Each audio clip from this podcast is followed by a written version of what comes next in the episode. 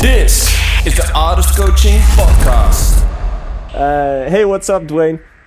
Hey man, how are you doing? Oh, good, man. And you? I'm great, thank you, thank you. Finally made it back from Asia. It was a long flight, but everything's fine, and had a great productive tour, so um, I'm Nice. happy. Where did you play? Um, I did a bunch of shows in uh, Myanmar, Shanghai, uh, and Taipei was the last one. Mhm. Flew back in between, which was a good idea initially, but later on it was a little bit heavy because of the long flights. But uh, it was great, really productive, and uh, happy. So, c- could you tell a little bit more about that actually? Because that's something that a lot of DJ, traveling DJs, always are talking about. You know, that flights in between kill you as as a person. Um, but why, why is that? Why is that? Why is that so hard to? Because normally people just sleep, you know, in a flight. So why is that so hard for you to fly back uh, and break the tour? Um, well, initially I was gonna stay in Asia because I thought it was a better idea. Um, later on, we thought it was better to fly back for meetings. Um, on top of that, I had the flu for a little bit, so I couldn't really sleep much. And I mean, obviously, flying becomes hell when you have the flu or when you feel sick. Yeah. Um, but in all honesty, uh, even in Asia, I remember the first time I was touring in Asia. Um, it was basically, I think, two weeks of touring and nine shows, I guess. Wow. And every time I sat down in an airplane together with a friend of mine, we just looked at each other. We're like, okay, nice, another two-hour flight, because it felt like we were flying from Amsterdam to Madrid, for example. Yeah. But we found out how big Asia actually is. Um, so all the flights turned out to be like eight, nine hours, so some of them were six or four hours. Uh, and that's also what happened to me last tour, uh, flying from Myanmar to Shanghai. It's actually pretty close to each other when you look at the world map. But the, But it's a long flight. the flight routes in Asia are terrible, so it took me like 12 hours to get there. Um, Wow. And then basically when you touch down, and that's why I decided to fly back because you're also not really capable to work. Um, you touch down, you're talking to a promoter. Um, for me, it's really important to have a personal relationship with a promoter as well. So we go for dinner. Um, you talk to them all the time, and many people tell you like flying and traveling and touring is not working, but it's for me, it's Yeah. basically the Actually, because the minute you land, uh, you're in work mode because you- you're go- yeah you're being picked up by the promoter and you go for dinner and there's not Yeah, a second it- of rest. it's also a way to sell yourself and especially in those kind of countries in asia i know the club owners really um, value it when you have a drink with them after a show um, when you go for dinner with them when you're Yeah. paying attention to what they're saying so like that's I'm, i wouldn't uh, saying work it's like maybe a little demotivating towards them because i really enjoy doing it but at the same time it's not your personal or natural habitat Yeah, it's not chill- like you're going on a holiday or something where you No. can have a drink whenever you want and that kind of stuff. yeah So yeah, that's a, that's a really important thing. Like a lot of people forget that it's still a people business. You know, you're you it's, all about communicating with other people and networking, and yeah, that's the thing you have to do it the minute you land. Actually, Yeah, and I think the personal relationship is becoming way more important. And in general, in the industry, there's so much competition. And a couple of the people that I know have always been sort of divas. And um, in the end, it's gonna. I think karma is gonna get you back. You know, and have, have you been considered being a, D, uh, a diva? Um, well, I, I have some demands, and people like if I tell them to my parents, my parents will be like, "Dwayne, that's not normal." And like for example, when I get picked up from a really long flight and I have to play immediately, I want some food to be ready in my dressing room or in the car. Um, and then they say like they tell me, "Dwayne, get your both go, both your feet back on the ground." That's ridiculous. But then I tell them, "Well, I've been on a plane for ten hours, didn't have proper food on the airplane, and I have to get ready for a show." And I mean, the most important thing to me is the show. You know, that's Yeah. where I have to show how how I play, and so sometimes they tell me my parents would tell me I'm a diva, but in the end, like the promoters are all fine with it. But I feel nowadays in this market, there's so much competition, and uh, everyone you meet on your way up, you're going to meet on your way down, uh, which also means it's very important to treat people the way you want to be treated yourself. Yeah. Um, so it's becoming more and more important to have a personal relationship with people. Okay, and um, talking about Asia, because is it is it some? Uh, do you go often to Asia, or is it just something you you've been for the first time? Uh, it's I've been touring in Asia for four years now, and it's become one of my biggest markets actually. Um, okay. Also, because the bubble, like before I had a burnout, um, I was touring in the United States a lot. But as soon as you leave a market for a couple of months, it's harder to infiltrate the market again, uh, which happened to me in the United States. I recently did a, some shows over there and like we're building the profile over there right now again, which is going great. Um, but at the same time, in Asia, it was easier to get back into the market because the whole EDM thing or like dance music thing is super new to the Asian market. Yeah. Um, combined with that, that I also have a profile which is relatively bigger than people in the same like category in uh, for a DJ, basically. Mm-hmm. My market became pretty big in Asia, and I'm doing a lot of tours and shows over there. Okay, so still still active in USA, or actually still building uh, your career there, or rebuilding it actually? Yeah, basically rebuilding. Yeah. Yeah, but main focus is Asia right now.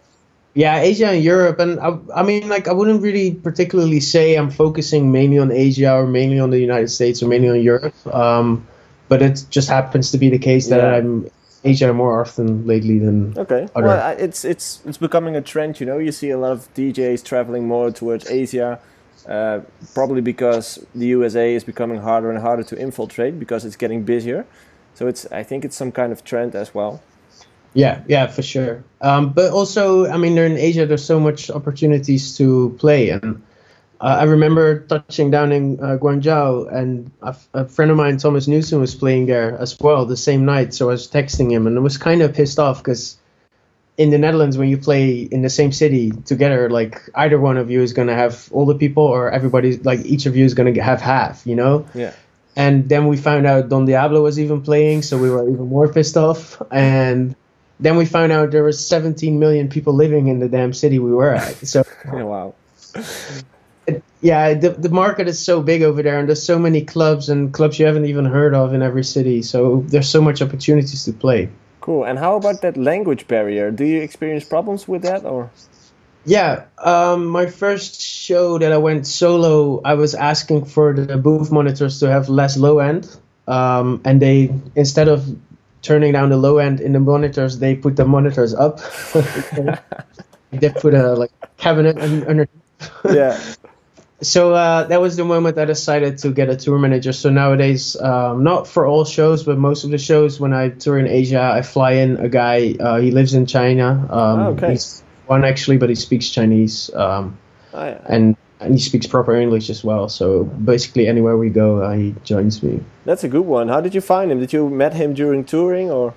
Yeah, I met him. He was accompanying another DJ uh, filming mm-hmm. actually uh, when when I was performing for Ultra in China, and uh, just like started talking to him, and um, I asked him like, would you be down to be tour managing? And he also makes great videos as well. Um, nice and one. like besides that is like I could I would advise it to anyone because taking a tour manager from the Netherlands is pretty expensive because you have to pay two flights, return flights. Yeah from the Netherlands to Asia, and right now I'm just flying in from China, which is way cheaper. Yeah, that's a good one. Good business choice decision. Yeah. and um, like you already mentioned, you, you've experienced a burnout. Um, that's something that yeah everyone, a lot of people are talking about nowadays, especially in the music industry, in the in actually in the whole entertainment business. Uh, yesterday I was at Fontys uh, Academy talking about burnouts as well because it, it's also a thing uh, with students. Um, how what did you actually experience? Like, how did you find out you you had a burnout as an artist? Um, I was touring in the summer of 2015, and I remember um, I was on my way in the car to a sold out show, um, and I really felt I didn't want to do the show. Um, and I called my parents um, and just told them how I felt that I didn't feel well, and I started crying um, out of nowhere and we decided to cancel a bunch of my upcoming shows. Um, and I just wanted to get some rest because I was I noticed I had so much pressure on my shoulders because of the touring, but also the producing and everything. Like you need to keep making music, but if you're in an airplane all the time and if you're tired, it doesn't really help. Um, and I was just talking to people and like my surroundings, my, my parents, my family, everybody started telling me I was irritated, annoyed with everything. Um, you actually changed as a person. You're, you're, yeah, yeah, you changed yourself actually.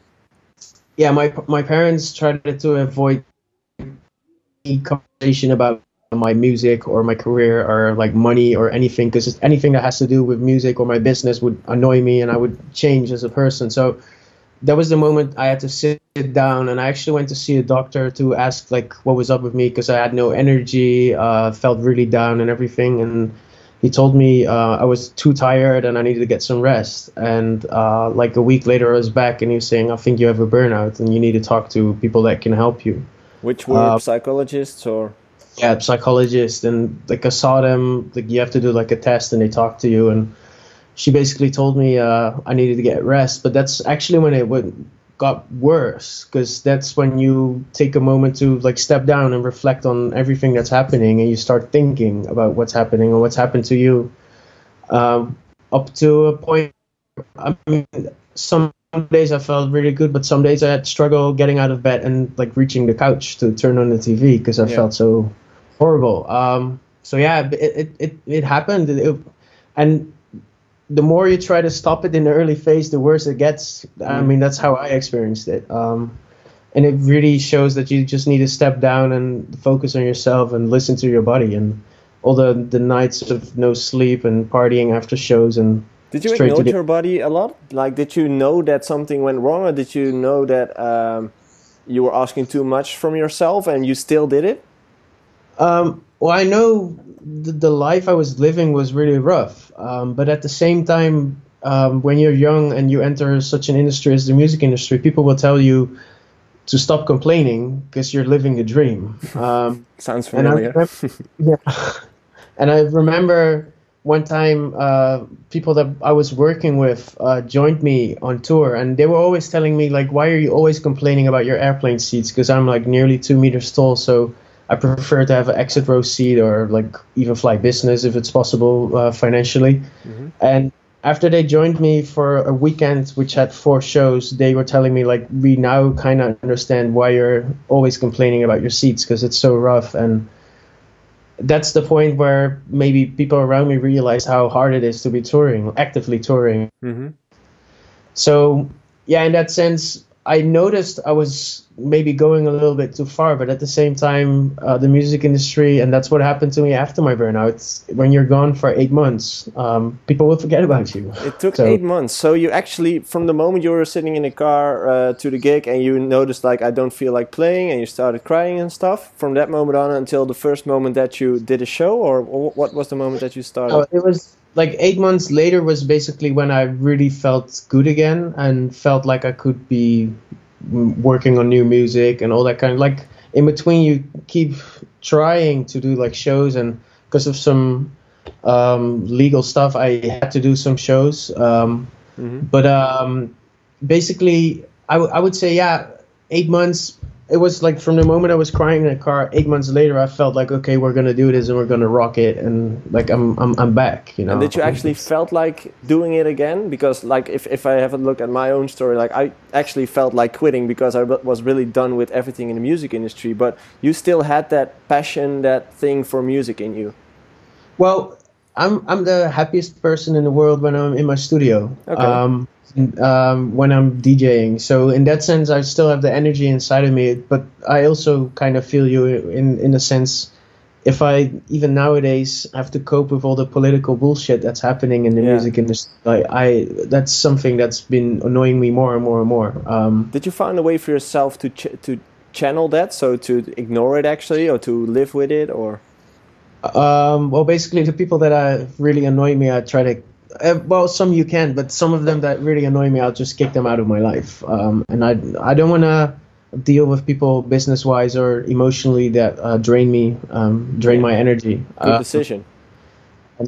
yeah, and that's what helped me a lot. But yeah, at the same time, I'm so happy when I make music and um, when I'm touring, like especially when I'm DJing. So that's what keeps me going. But that's yeah, I'm, I've changed a whole bunch of things though. Uh, so we're touring differently, and So before before that moment in the car, was there something that now looking back at it, was there something that you could have thought at from that moment like, okay, something's going wrong here, you know? Or was that the first time you experienced, okay, what the hell's happening? well, it was the first time I experienced what was like what the hell is happening since the fact that I started crying because um, up until that point uh, everybody around me would have told me it's normal and it's just a, a rough life and um, but I mean if you start crying on your way to a sold out show um, which I mean everybody should be happy by that point and Yeah. excited and if you feel like you don't want to do it because you're just emotionally drained that's the point where I realized I needed to change things. And yeah, I mean, You didn't see anything coming, so you didn't felt like nausea, or you didn't have any aches on your neck, or. oh yeah, I did, but I, I, I- thought it was all it all had to do with being tired, you know. And Okay, yeah, yeah, I can imagine, yeah. So you, you, you actually did feel something, but you couldn't really place it. You didn't really know where it come from. yeah, like if you would talk about it with people, and that's maybe why I was I was a little naive back then. But if you mm. were talk if I was talking about it with people, it would always be like, yeah, but uh, you're touring and uh, you did like thirty shows in a month and a half. And you know, obviously, you're you're tired or nauseous or not always really happy. Yeah. Yeah, I get that, but no, like nowadays I understand what was happening to my body because that's yeah, sure. That's process. talking Yeah. afterwards. It's easier. and and what what did you exactly do in those eight months to to get back on track? Um, well, from the beginning onwards, like I tried to cut off the whole music industry, like try to ban it out of my life in the beginning because uh, it wasn't good for me emotionally. Um, so I, I went to a psychologist, still seeing one actually because it just helps me a lot um, to uh, put things into perspective in general sense. Just Um, once a month, or Yeah, once a month. Um, Okay. And you know, like I'm, I wouldn't say I'm scared to get back into like a depression or anything like that, but it's just more um, if I'm Precaution. struggling with. if I, if I, yeah, precaution basically, yeah. And um, besides talking to a psychologist, um, I was spending a lot of time with my family. Um, like try to get uh, more hobbies because yeah, before it was making music, but yeah, I wouldn't want to make music in the beginning. So I actually went to the gym a lot uh, to clear my head, um, which I'm still doing right now. And I really noticed it was really important to get a, a sort of rhythm in my life. So instead of going to bed at 3 a.m. and waking up whenever I feel like it, I went to bed at like 11 or 12 and wake up at 9 or 10 and get a structured life, which really helped me Okay. to sort of cover it. Were you working out before, or did you start doing that in those eight months? I was working out before, but not as much. And uh, in those eight months, it actually got to a point where I was working out like four or five days a week. Um, and it, right now, it's just uh, part of my daily routine. Like I wake up and I work out, and then I go to the studio.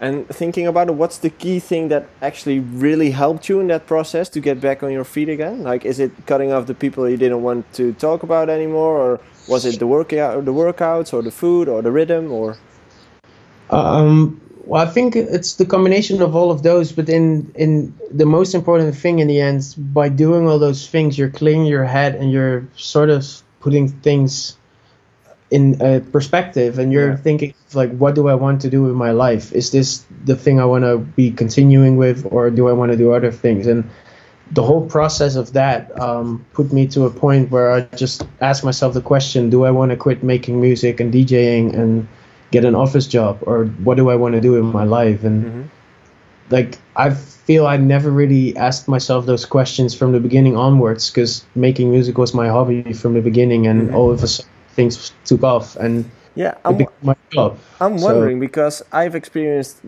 if I listen to this, almost a similar thing. You know, every si- same moment, same thoughts, same stuff. Uh, but looking back at my ten years of being in the in music industry, I actually found out that I never consciously made a decision to become a professional artist. I just became one. Yeah, yeah, and I, I think that's what most people are experiencing, and because it maybe it has to do with talent, or like you know the talent in you comes mm-hmm. out, or and like also the music industry, I feel is known for not even the music industry, also the acting industry, the modeling industry. As soon as people see talent and they they want to work with it, and they'll try to get you the most ridiculous kind of contract and Yeah. people jump on you right away um, and that's i feel sort of the thing that happens to most of the young talents even nowadays like people make music because they really like it and they might have a dream to become a dj Mm-hmm. but they never consciously make the decision because everything happens so fast and there's Yeah, so much so slow, you know, because it's just tiny little steps every time up upwards, and then suddenly ten years later you're there, you know, and looking back Yeah. like what the hell happened. and that's basically what i'm experiencing right now like if i look back my mindset right now is so much clearer and better and if i look back on my tours and even here on the wall in my studio there's a, a, a like it's over there Mhm. there's a, poster and it's saying it is my performance at the great wall of china uh, in beijing together with armin van buuren back then i would have thought it was the most normal thing in the world and right now i'm thinking of like i've experienced so many things in my life which are kind of crazy, uh, like really crazy actually. Yeah. I realize, you know, like now I know how to enjoy those kind of moments. And Did Did you experience the same thing as I did? As in, um, I really feel like I'm in control right now, and before that, I felt like being on on autopilot. You know, stuff just happened, and I didn't really made a decision on what was happening. And now you're total in control. You know what you're doing. You know where you're going, uh, and you're fully aware of the fact what you're what, yeah what you're doing. Yeah, and I feel that's also one of the things that is not going to get me back into feeling so bad because of the fact that I've just made the decision right now. I'm not going to deal with anyone I don't like anymore. Um, maybe if they make me way better business wise, it might be a, a decision, but I'll do it in my own way. But Um, then it's a decision you really thought about. You know, it's not something you just try. Yeah, yeah, and if it doesn't feel right anymore, like I, I won't be working with those kind of people, um, or like agencies or whatever, managements, uh, publishers, uh, maybe a gardener. Like if my gardener, if I don't like him, or if it doesn't feel right, he's not going to be working in my garden. So that's the the thing that I've realized. Like it's not really particularly necessary to work with the first person you meet to. No, exactly. You actually have a um, choice, you know. That's something a lot of people forget, but you actually have Yeah. a choice. Yeah, exactly. That's it. And what what was the effect that this burnout had on your career? Because you already mentioned uh, being away from USA for eight months, totally, uh, yeah, wrecked everything there. But what did there was there anything else that changed because of the of the burnout? Um, well, it, it kind of felt like you needed to start again. Obviously, like my friends were still there, most of them, um, which helps a lot. Um, but at the same time, yeah, you need to work on new music, but it's not so, so easy because, like, for me, I make like maybe 10 ideas and then two or three of them I totally finish, and that's like the songs that I'll choose from to release. But that takes a lot of time. So, from the point that you're starting thinking like okay i'm gonna start doing a new song and actually releasing it might be like five six months um, but at the same time a promoter won't book you based off one song. Like they need to see stuff is happening and your fan base is actively involved and everything. So it took a quite a while. I mean i had shows here and there but it took quite a while before things sort of got back to normal um, which i mean is um, hard um, also financially you know because you didn't have a job for eight months so you need to live off. Like i have people supporting me which i'm very grateful for and right now everything's going great but it's really hard to yeah to get back into that phase because you're struggling financially maybe you're struggling emotionally and then everything's become so unsure um, because like you're coming from a career where you're getting bookings every week and everybody likes you and everybody's talking about you. You're like the talk of the town and all of a sudden you you have nothing anymore. Like it Yeah. feels like nothing anymore. So it was uh, it was quite a challenge but i'm really happy that i'm back and uh, like doing well so Well, really great to hear and see that you're back. So, uh, I, I, like I said, I've experienced myself. I know how hard it is, and I made a totally different decision. Uh, but I really respect you for going back into the industry and following your passion. Uh, so yeah, just really, really great and, and proud of you that you did that. Actually, thanks thanks um, taking back, just we're going off a little bit from the burnout because it's. Yeah, so a lot of people want to know a lot of stuff about, uh, and it's something that lives in the industry right now. But now we're going to another uh, subject.